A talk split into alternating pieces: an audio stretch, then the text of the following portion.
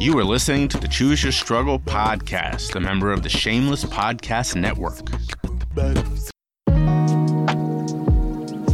If you listen to the podcast, and of course you do because you're hearing this right now, you know that I always ask my guests what their preferred method of self care is. Well, here's my answer a good cup of coffee. This year has truly made me appreciate the little things that make my life better, and a good cup of coffee goes a long way. That's why I switched to Four Sigmatic and I haven't gone back. They use mushrooms in their beans, and it gives me a kick in the morning that I didn't know I needed before, and now I miss if I have anything other than Four Sigmatic. Once you give them a try, trust me, you're not going to want to go back. So go check out the link in my show notes or on my podcast website and use the code Choose Your Struggle, all one word, at checkout to get 10% off. Check out Four Sigmatic today.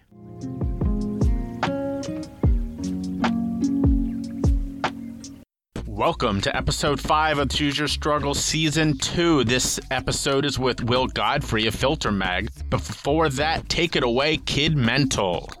Things ain't always gonna go our way, but you can always win when you just struggle. And some battles will be yesterday, but today is for a new beginning. Choose your struggle, and don't worry about what they say. Cause you can always win when you just struggle, and you can bounce back just as Jay. Come on and listen to your struggle. Struggles. Choose your struggle. Your struggle. Hello and welcome to another episode of the Choose Your Struggle podcast. This is episode five, the third full length episode of the season, but episode five. I hope you're enjoying the Monday Motivation podcast. I really like making those. And, and even more importantly, I love the responses I get from those. As promised, I've sent out some stickers and some magnets. If you go to my Choose Your Struggle Instagram and you go to I don't know what they're called, memories or, the saved post or whatever above the the main ones, the little circles, you know, under my name and stuff. And you click on the one that says Choose Your Struggle merch, you'll see the things people have shared with me that you know tagged me and and that I've shared uh, them getting a sticker, them getting a magnet, whatever the case is. You'll also see you know people who got tank tops, and by the way, I still have some of those. So if you haven't grabbed a tank top, do so. Uh, as a reminder, you can get a discount on all merch on Patreon. So definitely check out the Patreon, Choose Your Struggle at Patreon.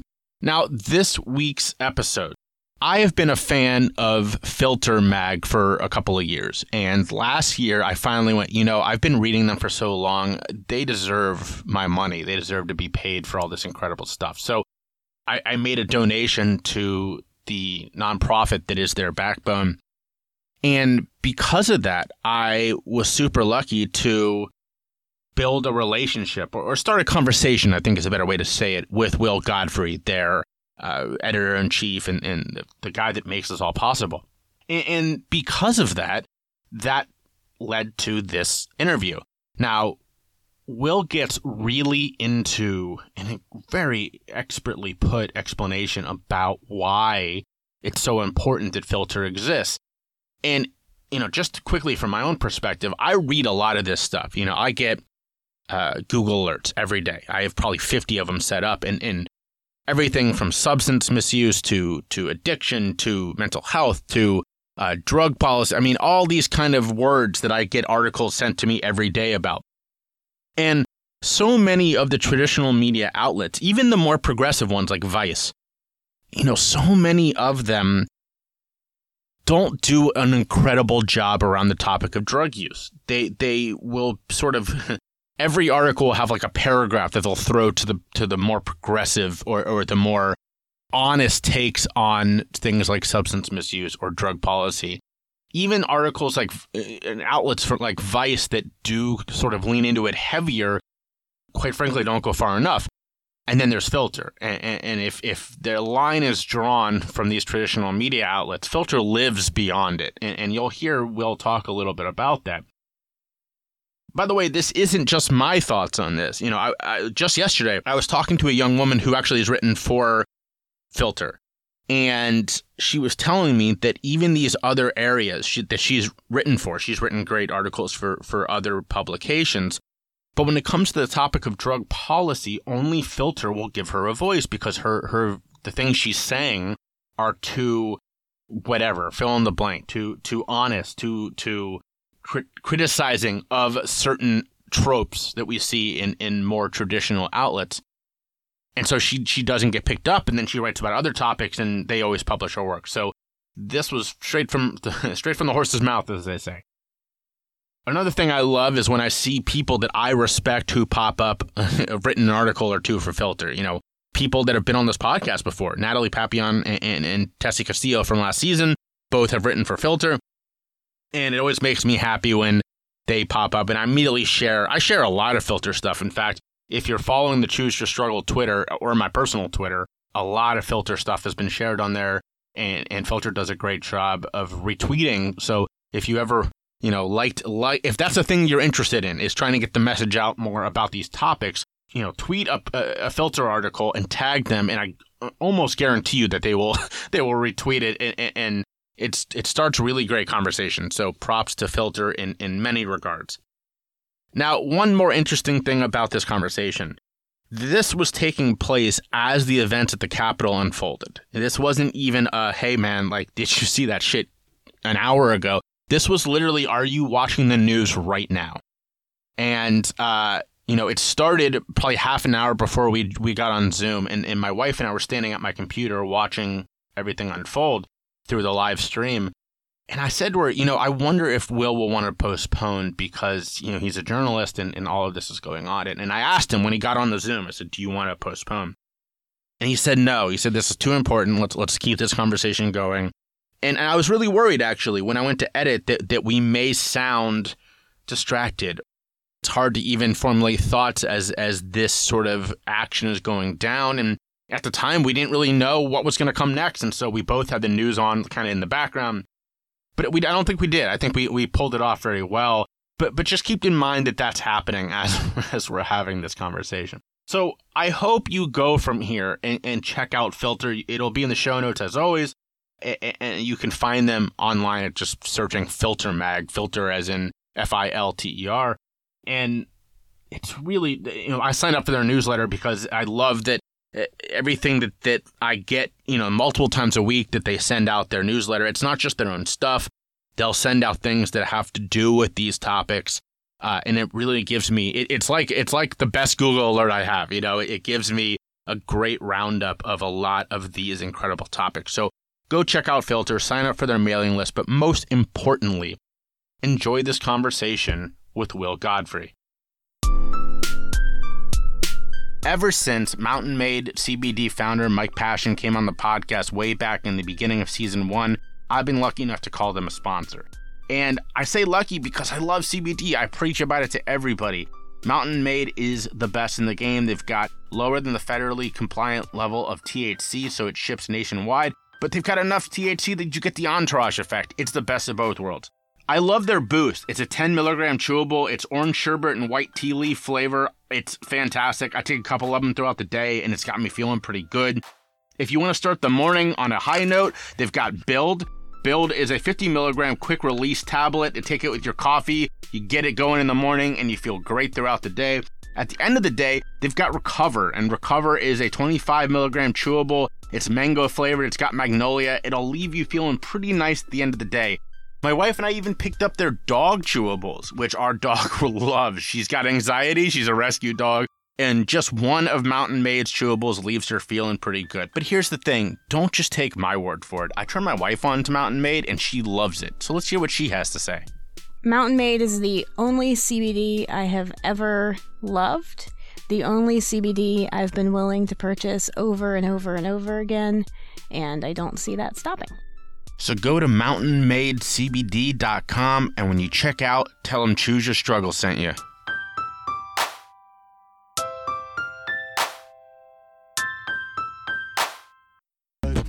Thanks for sharing the podcast with your friends. If you're listening on Apple, please rate and review or check out the review link in the show notes. And don't forget to subscribe wherever you get your podcasts. Hi, my name's Will Godfrey. I'm the editor in chief of Filter, uh, an online magazine that advocates through journalism for rational and compassionate approaches to drug policy, drug use, and human rights. And I'm the executive director of the Influence Foundation, which is the non-profit organization that owns and operates Filter. Uh, and I will say, uh, this is my, um, you know, uh, sort of heads up to all the listeners. Not only am I a reader who uh, loves Filter very much, um, but I am also a financial supporter because I believe that much in what Filter is doing. And we're extremely grateful to you. So, if you want to go ahead at this point now and kind of talk about why this topic, what got you interested in this, and and and you know, help us understand who Will Godfrey is. Well, thank you. Um, Filter was founded by um, a group of us in the organization in 2017, and we went live in September 2018 to advocate, as our mission says, through journalism for rational and compassionate approaches to drug use, drug policy, and human rights. We felt, in fact, we knew that there was uh, a gap in media uh, to do this. Uh, media massively fails on a, on a wide scale to cover drug issues and intersection issues in a proportionate, fair, uh, rational, and compassionate way. I know this because I ran several um, previous online publications in in this kind of space uh, before we started Filter. Um, when I came to the United States about ten years ago, um, I worked at a publication called The Fix, uh, which was addiction and recovery focused, but covering lots of um, related issues, um, and had a spell eventually there as editor in chief. Uh, I then had the opportunity to found two other uh, harm reduction oriented publications in succession one called Substance and one called The Influence. And that's where the mission of Filter, that, or the mission that evolved into Filter, originally developed. However, both of those other publications I mentioned were owned by interests in the more traditional rehab space, the rehab industry in the United States. And that created or, or some tensions and some conflicts in uh, an editorial team that wanted to cover drugs from a harm reduction perspective and in a purely mission driven way. Uh, and so uh, that's why I and some others started uh, a non profit version of those publications so that the mission could continue to evolve. And we've been doing that since uh, September 2018 when we went live. Prior to that, uh, I was in London and I actually worked in the education department of a prison called Pentonville Prison, where I had the opportunity to co found and edit a print publication that was written by and for um, incarcerated people in London. Um, so that introduced me to, to many of the issues that my subsequent online publications uh, have addressed. Filter tries to approach drugs in obviously through a harm reduction lens, but also in an in an open minded way. Too many people have preconceptions and prejudices about drugs. First and foremost, that they are that all people's relationship with drugs are harmful, which of course we know just isn't the case. Almost all of us use drugs in one form or another, and most people's relationships with drugs, even the most um, stigmatized and criminalized drugs that you can think of, are in fact not problematic. That's not to say that drug related issues don't exist, they certainly do. But they are greatly exacerbated by the criminalization and stigmatization uh, of these drugs and the people who use them. And so we're trying to come at it in a fresh way to acknowledge um, the the beneficial and non problematic relationships that people have with drugs, just as much as we acknowledge drug related issues and, of course, the crisis of drug involved deaths. Now, while drugs is our core, we can't possibly uh, cover drugs without covering lots of other issues. Drug issues do not occur in a vacuum. We have to acknowledge that drug issues and the criminalization of drugs impact different demographics disproportionately. Um, drug policy in this country and and elsewhere in the world is fundamentally racist, for example. We can't cover drugs without covering racism, without covering incarceration, without covering mental health, without covering sex work, and all kinds of other areas that very obviously intersect with drug issues. And so at Filter, we will always uh, step out of our of our core subject, if you like, to to cover obvious intersections pertaining to human rights and and social justice linked with with drug issues. But we will also step back to retain, I hope, our uh, specialization and our harm reduction ethos by by centering primarily on drugs. Well, a lot to unpack in there, a lot of amazing things. Um, and, and I'll start with this. The thing that I love the most about Filter is that is the honesty. You know, there's no coaching, there's no um, sort of uh, nodding towards, okay, well, you know, this may not be true, but it's conventional wisdom, and, and, and unfortunately, that's how a lot of uh, I don't even want to say mainstream because mainstream media has unfortunately taken on such a connotation. But uh, the well known journalist, sort of, even if they're arguing for harm reduction, they will spend parts of the article sort of, you know, nodding to outdated and harmful ideas about drug use. Filter doesn't do any of that. And in fact, a lot of the incredible writers that you have at Filter challenge a lot of those beliefs. Yes, I, I, I hope that we do. That's that's one of uh, the principal reasons for our existence. Um, I think it's it's absolutely vital to underline and emphasize all the time that the harms related to drugs very often depend on the context of drug use. Uh, for any kind of stigmatized or, or criminalized substance you can think of, there are um, accepted and and and legal versions. For example, uh, fentanyl itself, um, which has attracted, understandably, so many headlines for its involvement in tens of thousands of U.S. deaths per year. Um, is also used as uh, you know in in medical settings and and in, with very beneficial outcomes. And so pro- prohibition creates the environment that um, that enables uh, these great harms, and I think it's it's always important to center that. Um, similarly, with something like methamphetamine, we have Adderall, which uh, you know is uh, the pharmaceutical equivalent, and um, which um, I remember one of my previous publications working on a memorable article written by Carl Hart, whereby uh, he compared the two, noted that they're chemically almost identical and and that the harms um, associated with meth that aren't necessarily associated with the pharmaceutical version depend heavily uh, on the context of use. And so, you know, we we we know that people can have non-problematic, uh, safe, uh, indeed beneficial relationships with drugs in all kinds of contexts, but not the context that is inflicted by the criminalization of drugs. That's a really important point. Uh, that you know that the people like to blame a lot of the crime and the dangers and all these horrible things that are reported on drugs without stepping back and going, "Oh, it's oh, oh it's the prohibition." You know, like it's it's the same thing that we saw here in the states with prohibition on alcohol.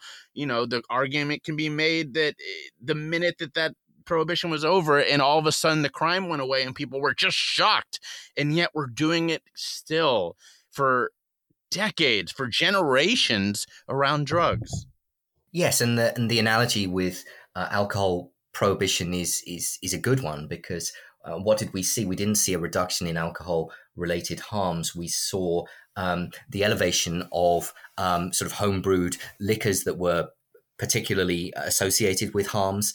Um, we saw the criminalization of people, not the criminalization of people, you know, equally across the board, but of course, um, certain stigmatized demographics and groups of society that were disproportionately criminalized. But again and again, we don't seem to learn that this approach to drugs is is harmful, it's unjust, um, and it causes uh, far more problems uh, than it solves. And we we see even sort of new iterations of of this kind of mentality applied, for example, to uh, the new generation of, of nicotine products, uh, va- vaping products with flavor bans all over the country. Um, Ethan Nadelmann, the founder, of course, of Drug Policy Alliance, called, called this, you know, he, he thinks it's the great new drug war of the 21st century. Because again, we're reacting to uh, the presence of a, a, drug, a form of drug use that people find threatening, people um, associate and, and, exaggerate its uptake among youth and teens. The think of the children argument, as it's always known, and and thereby cracking down on it in a completely counterproductive way that, that criminalizes sections of society and uh, does nothing to repair harms but creates them. So this is uh, uh first off, you and I could talk for hours. My my my like number one interest is drug policy and how stupid we are for the most part around drug policy. But why, as someone who studies this, like this is your life, is studying this stuff. Why is it so hard for people to sh- see shades of gray when it comes to drugs? We are such a black and white thinking people, anyways. But when it comes to drugs, it is light and day. It, it, it night and day. It is good or bad. It is, you know, there's no shades of gray, and that people struggle with this so much. Yeah, I mean, obviously, it's a it's a complex question, and there are a bunch of answers. I think an important part of it is othering, and we can talk first about othering of drugs. People create these mental and societal hierarchies of drugs based on their familiarity with or and or ignorance over certain drugs. Um, for example, it would seem you know most of us consume caffeine and it would seem ridiculous to most people to ban that or it has been done in some societies in, in history um, and similarly alcohol is so widespread that it's become you know universally accepted by most people although although it is still unduly blamed and thrown under the bus in some circumstances but many of the illegal and highly stigmatized drugs that we're talking about, for example, heroin, is actually used by very, very few people in the in the context of, of the broader population. And so people find it easier to stigmatize and scaremonger over drugs that they have of which they have little personal experience and, and which they don't know a great deal about. And I think one of the, you know, one of the reasons that cannabis legalization, for example, has been able to take off in this country is that it's actually a relatively common substance for people to use. We know that 50% plus of the US population have at least used cannabis at some point in their life. And they know that um, the the sort of the scare stories that that have been shared about it are generally untrue, and so it's it's been easier for people to you know to, to accept the normalization of cannabis. Uh, it's harder for people to accept the normalization of substances where they've just been exposed to so much propaganda of it but they don't have relating to it but they don't have much firsthand experience. Another piece of this othering of course is uh, to do with racism and and the other forms of prejudice that exist throughout our society. Um, and of course if if drugs if people are not familiar with drugs, but they associate the use of those drugs with different demographic groups of people, um, demographic groups that are marginalized um, and and which have been subject to prejudice for generations, then it makes it that much easier or more likely uh, that people will stigmatize those substances. And um, you know, I think a, an example of that clearly is is in the so-called uh, crack era, where again you have um, two two forms of a drug that are chemically very very similar. You have powder cocaine and crack cocaine, which is just powder cocaine, which is just cocaine in a slightly different form. And at the height of the of the of the racist crack scare, we saw uh, a fear campaign that resulted in legislation creating a 100 to 1 sentencing disparity um, for crack law violations versus powder cocaine law violations. Without question, that was racially motivated because crack was perceived to be used by black communities in a way that powder cocaine was not. And I think that that's you know it's a it's a prime example that subsequent reforms have reduced that disparity to only eighteen to one, uh, but nevertheless it it persists. And um, so I think I think the othering that occurs um, when the, the bulk of people are unfamiliar with a substance, so the stigmatization of that substance, and the othering that occurs when substances are, uh, rightly or wrongly, perceived to be used by certain demographic groups, by certain marginalized groups, that um, facilitates that stigma and and and relates to the prejudices that are still so common in our society. Thank you, Will, for, for being so specific on that. That's really important. And, one thing that my, my listeners know, because I've talked about so many times before is a lot of that is intentional. You know, Harry Anslinger, and, and, even before him, although he really was sort of the catalyst for a lot of these things, but all of this was intentional. This was this othering. It's not an accident. This wasn't a byproduct. This is the product. Yes, I think I think it's very important to to point that out. And um, of course, there's been that that widely um, reported um, admission by someone involved in the Nixon administration that the the war on drugs was launched. Uh, the the modern iteration of the war on drugs was launched in, in order to target black people to to target what they described as, as hippies. And so, yeah, I think it's it's important to be very clear that these laws don't just have unintended consequences; they have intended consequences. Yes, thank you for for for making that clear. Yes, the quote by John Ehrlichman is the one you're referring to. Um, and, and, and you know even going far back again to Harry Anslinger, who said, you know, I think the quote that we need to repeat time and time and time and time again because people need to understand just how important racism was as the base of this.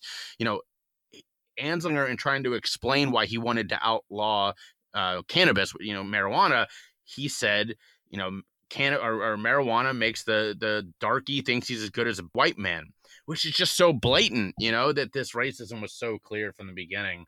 And, I think a lot of people don't realize that they've swallowed a lot of these lies, hook, line, and line and sinker, because they've never been willing to challenge what they, you know, heard on the news, or, uh, you know, being a young a guy of of uh, my generation who who was taught dare and just say no in schools. You know, there's there's not a lot of willingness, unfortunately, from some people to challenge those ideas. Yes, and and you can, I mean, you can look right back to the roots of um, modern drug prohibition in the early 20th century in the United States, and um, you know, and actually attach a specific form of prejudice to the prohibition of each drug. I mean, marijuana, for example, uh, was associated with Mexican immigrants, and there was a, a, media fear campaign over that.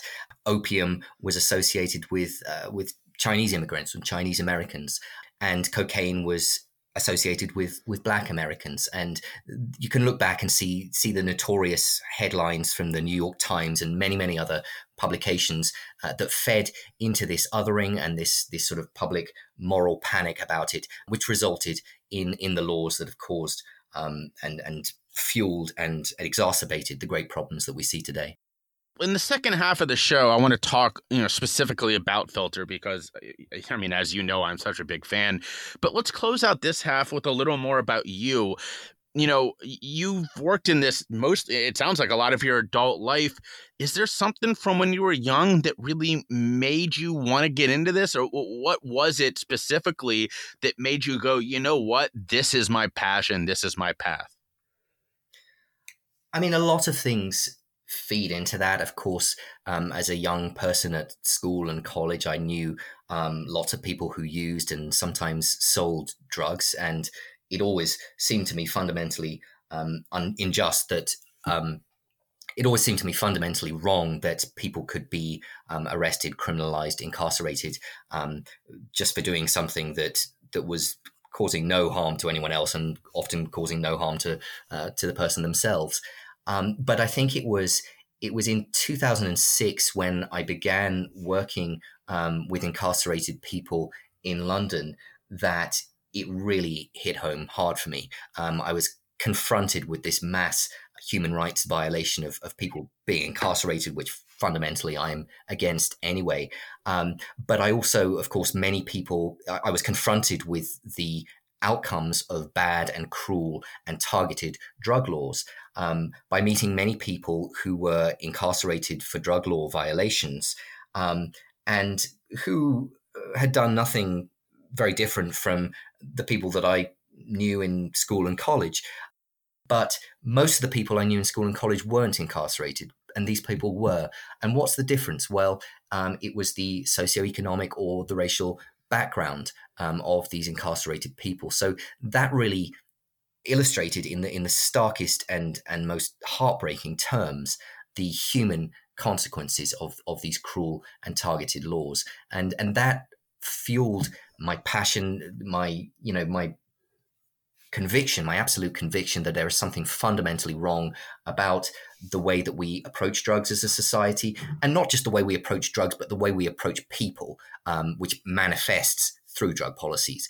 But it became clear to me that, that drug policy was something I wanted to work, current drug policies was something I wanted to work against in some way. And so I took that with me throughout my subsequent career.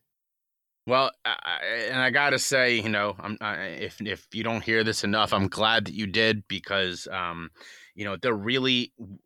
If filter didn't exist, there'd be a hole. There are other publications that do great work, and I don't want to minimize that. But um, you know, as someone who is not only a subscriber but a, a donor, I am so I eagerly await when filter arrives in my inbox uh, because I know it is going to be packed full of honest reporting around these topics. And as someone who, like I said earlier, spends their days on these topics, there is still a lot in filter that I'm like, wow, I didn't even hear about that, you know? And so for someone who isn't as tuned in like I am, it's a, such a lifeline for for understanding what's happening. Well, thanks, Jay. That means a lot to me that, that you would say that, and of course, you're um, you're largely simpatico, and and many of our readers are. We, you know, we're very glad to have um, a core readership for people who are in the harm reduction movement and very actively engaged with it. But I also think that we would fail as a publication uh, if we didn't reach out beyond that echo chamber and actually change minds from time to time. And some of the best feedback that I ever get is from people who say, you know, I didn't used to think this way about this subject, but then I read something that Filter published and I saw that actually I should probably rethink it. And I think that's the the you know I, I wish it could happen more often because that's the absolute core of what we want to achieve is is changing the conversation around drugs and many intersecting issues. So that is a great transition. If people are just loving this, they they listening to you going, God, I gotta follow what he's talking about. Shout out where people can find you and and also, of course, more importantly, find Filter online.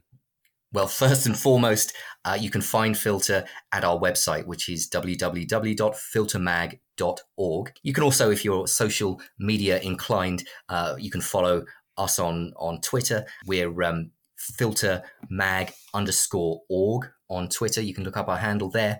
Um, and I'm personally at Godfrey Will. Uh, I got my name backwards because somebody else got it forwards. If you've been listening to the podcast for a while, you know that it's not the only thing I do. Choose Your Struggle is an entire brand. I speak, I coach and consult. I have rock bottom storytellers. There's a lot going on. And sometimes I get to a project and I go, man, I just, I can't do all of this myself. So I turn to Fiverr. It's so easy to find incredible professionals who can help me out. I've hired people to help with marketing, help with SEO, help with my website. So much great stuff all on Fiverr. I even found Kid Mental, who did the incredible theme song on Fiverr. So if you have a project that you need some help on, go check out Fiverr. Use the link in the show notes or my podcast website, and you'll help the podcast in the process. Check them out today. Check out My Friends The Happiness Question, which is a podcast that aims to help listeners find hope, happiness, and inspiration in the world around them. Just like Choose Your Struggle, the happiness question features experts and those who have experienced adversity from all around the globe. The happiness question will help you find happiness even when it doesn't feel possible. You can listen and subscribe to the happiness question on Spotify, Apple Podcasts, Stitcher, or wherever you get your podcasts. Subscribe to my Patreon for behind the scenes looks at the podcast, sneak peeks, and bonus data. You'll also get a discount on Choose Your Struggle merch. Find it at patreon.com slash choose your struggle. Let's talk a little bit about Filter's process. So, you know, where do you find these incredible writers, a lot of whom are reporters, but other ones aren't? I mean, these are people who are writing very personal stories. Yeah, it's a real mixture, and, and that's how I would want it to be. I mean, of course, having run um, several other publications in this space, I did have a pre existing Rolodex of excellent writers, reporters, essayists, and, uh, and contributors of all kinds. Um, but many people just come to us at this point, and that's very welcome as well. We receive regular pitches from people we've never met before, and and you know part of our mission is to platform as many different voices and a diverse range of voices. So that's that's always very welcome. And then we have our our, our core team, of course, and um, you know it's not just me. It's it's Helen Redmond. It's um, our new deputy editor Kastalia Medrano. It's uh, staff writer Sessi Kuwabara Blanchard. And um, and our new editorial fellow Lucia Gang. So it's it's it's a whole team of people, each of whom have their own perspectives, their own contacts, and we we come up with ideas very organically. Of course, we generate quite a number of ideas in house. But I also want to listen to, to people in our contributor list and beyond. I mean, we have, uh, I dare say, about 140 people have written for Filter at this point, and I think we can generate far better ideas by listening to a larger group of people and, and taking ideas in from outside than we can just a few of us sitting in a room and uh, and, and, and writing our ideas on the back of an envelope. So yeah, it's it's it's a real mixture, and that's how I would want it to be, and I hope we continue to to grow and and attract an increasingly broad and diverse range of perspectives. So that's something else that I love about y'all, and, and you, you said that so perfectly is, is, that yes, you have a couple of writers who I you know don't miss an article because I know it's going to be good, but occasionally I'll open it up and go, wow, that blew my socks off. Who was that? And it's someone who, you know, they don't even have a profile on your website. It's just someone who was so passionate about the subject so if somebody's listening and they're like, "Oh man, I think I have a great article or an idea," how do how do those people find you? How does that work? Oh well, we have um, an about page where we invite pitches, and to give you a shortcut, um, the email you should send pitches to is editor at filtermag.org.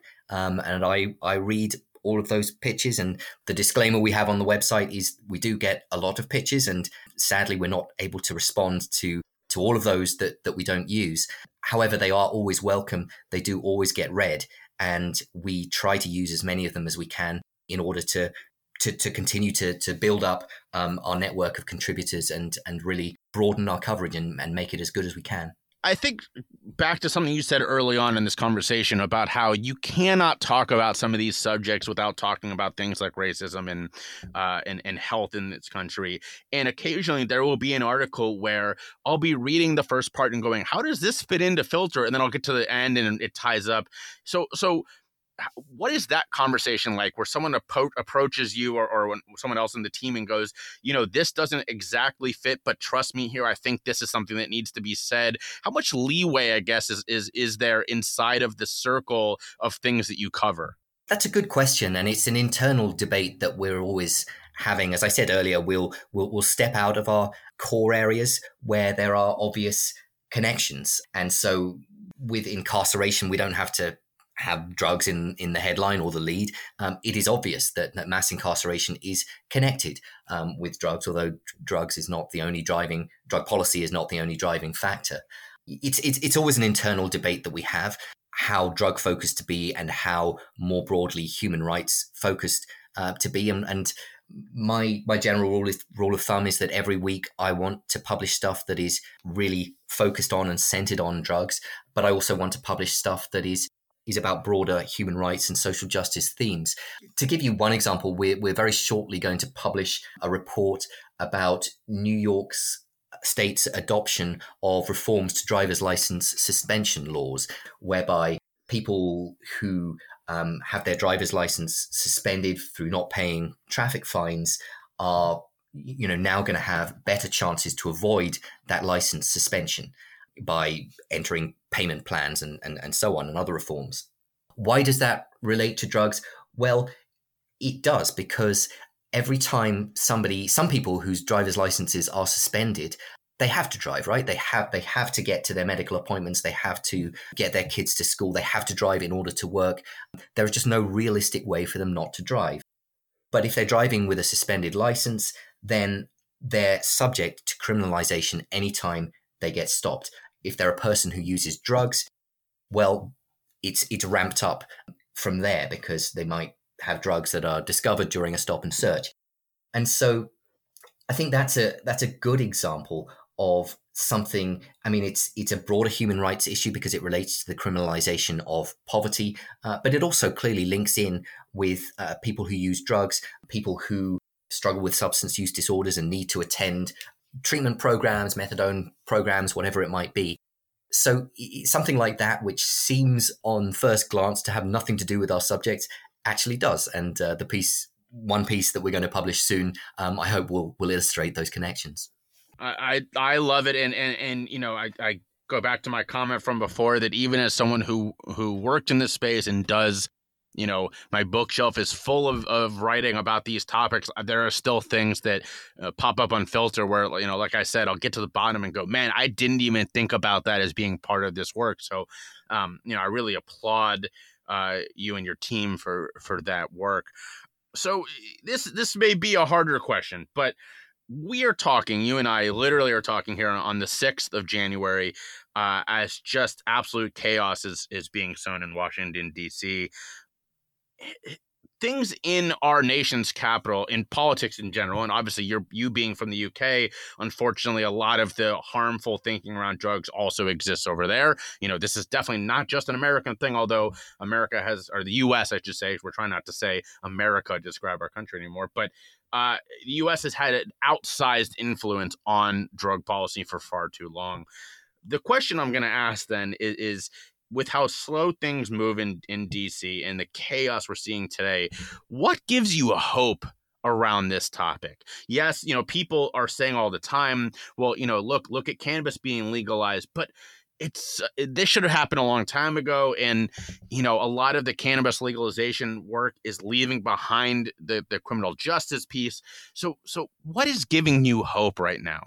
Yeah i mean it's a good it's a good question because you can you can look at it in a hopeful way and you can look at it with with a degree of despair at the continuing um, mass human rights violations and atrocities conducted in the name uh, of the of the global war on drugs. But you did ask me for for the hopeful signs, and I see plenty as well. You know, Oregon, of course, has recently passed the first in the nation all drug decriminalization measure of its of its kind you know we are seeing new things being done that have never been done before whether it's whether it's even cannabis legalization in states that have never done that whether it's good samaritan laws whether it's naloxone distribution whether it's the um, chances of safe consumption sites opening in many us jurisdictions. We've seen of course an ongoing battle in, in philadelphia and other places. And so there is progress being made and uh, and quite dramatically so when i when i look back um, 10 years to when I was, you know, the early days when I was involved in this in this movement in this field, um, we have moved forward on drug specific policies in many, many different ways. However, when you look at how far we still have to go, of course, there is a mountain to climb, and part of the reason there's a mountain to climb is not just drug prohibition, but it's it's the wider inequities in our society. It's it's the wider economic inequalities. It's the it's the wider racial inequalities. It's it's the circumstances that create um, many of the harms that, that we're talking about. And yes, we want drug policy reform, but we don't just want drug policy reform. We want a fairer society. And if you're talking about that, well, we, we do still have a mountain to climb even with the, the changing administration, which which may change things for the better, but of course the bar has been set so low uh, that that's not saying very much. Um, so um, yeah, we're seeing all kinds of things being done in the drug policy space that have never been done before. And Filter, of course, will be looking very closely at the implementation and the outcomes of those measures. But my goodness, there's a long way to go. Yeah, there there really is, and, and I'm thank you for for finishing on that because it leads me into my next question, which is, you know, reading filter is. Uh, incredible, and I definitely recommend to everyone if you haven't heard me fanboy yet in this conversation. But knowledge can only be as good as what you do with it. So, what do you know if someone reads filter and they subscribe and maybe they donate um now I, I, should say you know that over the summer uh, in 2020, I did a fundraiser on this podcast that raised almost twelve thousand dollars for Drug Policy Alliance, which I know also helps fund you guys, right? Uh, we we have previously received a, a grant from DPA, yes. Yeah, and they're doing incredible work. So my bigger question though is besides donating or or to you to DPA to to you know following you, what can people do? What what can we be doing to make this progress because as you so perfectly said yes we've we've had some minor steps it's it's amazing but good lord there's so far to go well it can seem very daunting but i would i mean one thing i would point out is that a lot of activism is at its most effective when it's conducted on a local level. And what injustices do you see where you live? Um, you know, we can we can talk about you know drug related injustices, but we can also talk about you know if if if you live in a home and there are unhoused people that live in your neighborhood, do you treat them like your neighbors or do you treat them like something else? Um, we can talk about what does policing look like local to you, and and what are you doing if you're in a position of privilege to to object to what's going on? What are you doing um, to pressure your local uh, lawmakers and your local councils? Are you seeing NIMBYism in your area about uh, you know attempts to to block innovations that can benefit marginalized people, but which are being opposed by other groups where you live. So I would, you know, I would encourage just in involvement and engagement at all levels of activism. But if everybody started locally with with what's happening in in proximity to them, I think that that could have a great effect. Beautifully put. Um, Will, you and I could talk for hours. I really appreciate this. Before we go into the final questions, though, let me let me take one more moment to say, please shout out where people can follow you, where they can follow Filter, and all that kind of good stuff yeah, so once again, our website is www.filtermag.org. Um, and if you go there, you may well be prompted to subscribe to either our daily or weekly newsletter, which is a way that you can make sure uh, that you never miss anything we publish. And our Twitter handle, if you're on social media, we're also on Facebook, but but on Twitter, we're at filtermag underscore org. Well, thank you again for that, and, and thank you for being here. Just a couple more questions, and we'll wrap up. Number one, uh, I was finished with the same two. Is you know not just during COVID when things have been just so stressful, and you know again today as we as we chat, and there are rioters in the U.S. Capitol. What do you do for self care? How do you take a break, take a moment, and take care of yourself? Well, um, life can be hard because I'm a, parent, and like many parents of young children during these times, there is no downtime because I'm either working or I'm looking after my kids. But one thing about kids that I find is that they do force you to take your mind off of work and off of the, the wider things that are wrong with the world and, and focus just on um, making sure that they don't uh, smash up your home or something like that. So, um, so I am I am blessed in that way. Um, one of my vices as well is is uh, soccer, as it's called in this country, and, um, and sort of, um, obsessively following the the fortunes of my largely ill-fortuned team uh, is another way that I that I get my mind out of the of the filter day to day. Awesome, well put. So, final question is: is we have spent the last, you know, forty minutes or so, uh, learning why we should follow you, but but more, you know, importantly, follow Filter. But outside of that, who are some people that you follow that we should all be, you know, reading, listening to, uh, watching if it's on, you know, TV or something? Who, who who are we missing that we should all be checking out? Well, I would. I mean, we've we've mentioned Drug Policy Alliance a few times in this conversation, and uh, they are, you know, the preeminent drug policy reform uh, organization. Um, you know, I would recommend following DPA to, to get a handle on um, on their latest campaigns. Uh, I would recommend following their relatively new um, executive director Cassandra Frederique, who is uh, you know an absolute um, you know firebrand advocate, someone someone that that really um, energizes this movement. Um, also, her um, one of her predecessors, Ethan Nadelmann, who was a, a, huge influence on me getting involved in this field and, and now um, dedicates himself a lot to uh, tobacco harm reduction. Um, we can talk about other publications like um, The Appeal, uh, which is very good on, on the criminal legal system.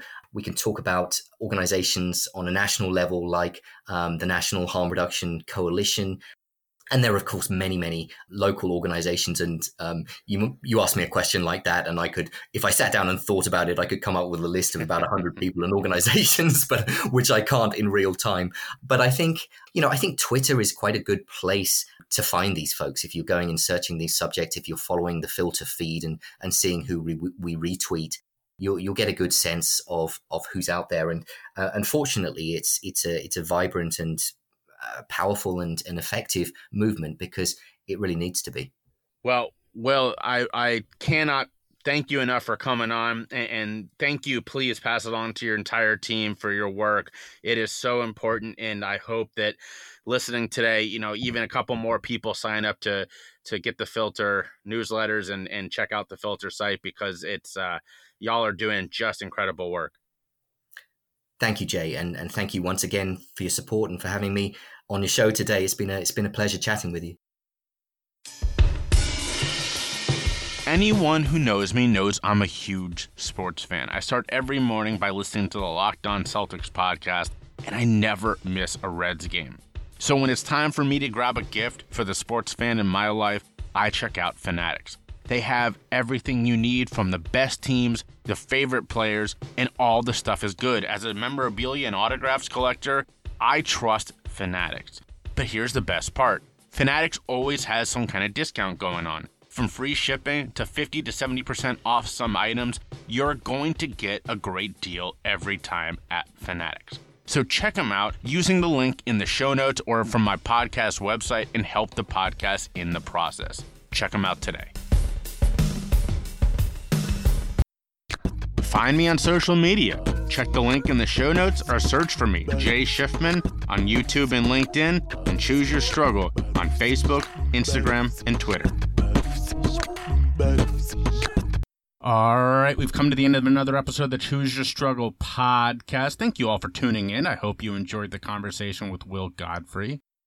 I find his work to be so important and his knowledge on these subjects is incredible. It's vast, and he is he is such an inspiring guy, and the work he's doing and, and the team around him. I mean, it's just it's so appreciated. So thank you to the entire team at Filter. Thank you from the bottom of my heart. Thank you.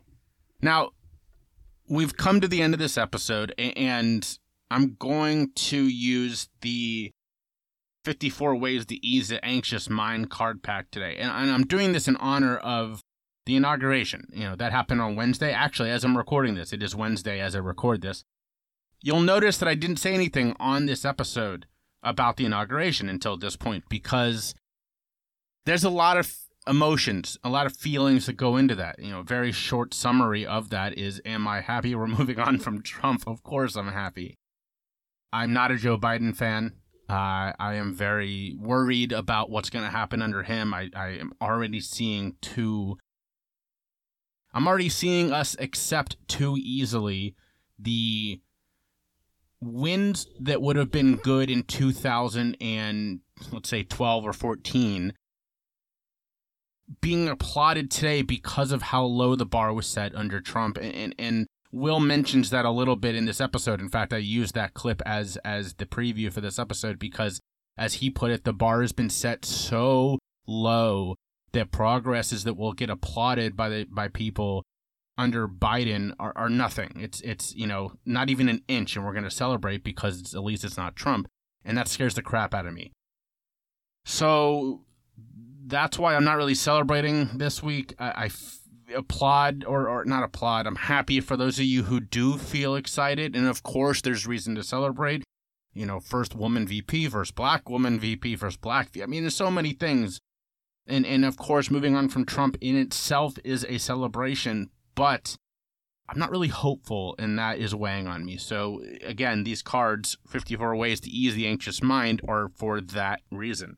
This is a great card, and I'm going to take this advice right away. It's ask someone for a hug. Ask someone for a hug. That's a good one. And, and and I was encouraged by seeing a lot of those posts on social media. Yes, there's a lot of people celebrating, and that's great. Again, I don't want to rain on your parade.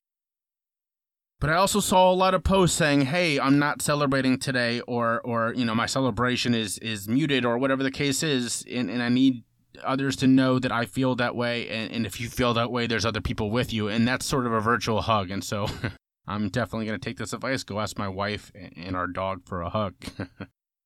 now, your good egg for this week is going to be twofold. Number one, go read something from Filter Mag. Plain and simple, go find something. It's incredible. I've shouted them out before. I've linked their stuff in the show notes before. Go check it out, please. That's your number one. But number two, sort of going to last week's idea of seeing something from someone else's perspective, keep that in mind this week. I've heard from people that I love, uh, very close to me, that you know they're excited for a quote unquote return to normal, and that just scares the crap out of me because normal that was good for some of us was horrible for others, and and that's what really scares me about Biden is that people are going to take their foot off the pedal. They're going to say, "Great, we've returned to quote unquote normal," and they're going to forget that normal sucked. Normal was torture for a lot of people in this country and and around the world. So I guess my my good egg is kind of it's more big picture, and that is if you're celebrating this week, and you know you want to snip at someone or, or, or tell someone to just enjoy the moment or whatever the case is, remember that this is yes a move on from Trump is a celebration from a, for a lot of us, but then for a lot of other people, myself included, there's a lot of fear, there's a lot of hesitancy, there's a lot of worry about what the next step is going to be. And also that just because there's a new leader doesn't mean all the problems that, that did exist over the last four years are gone. So that's the good egg is is be patient with people who are not where you are, who who are struggling to to find hope at this moment. That's your good egg. Now, one last thing before I finish, and that is remember that Rock Bottom Storytellers is on Wednesday. Please like my Facebook page and get ready to enjoy that. It's going to be incredible. But the most important thing, the most important thing this week be vulnerable, show your empathy, spread your love, and choose your struggle.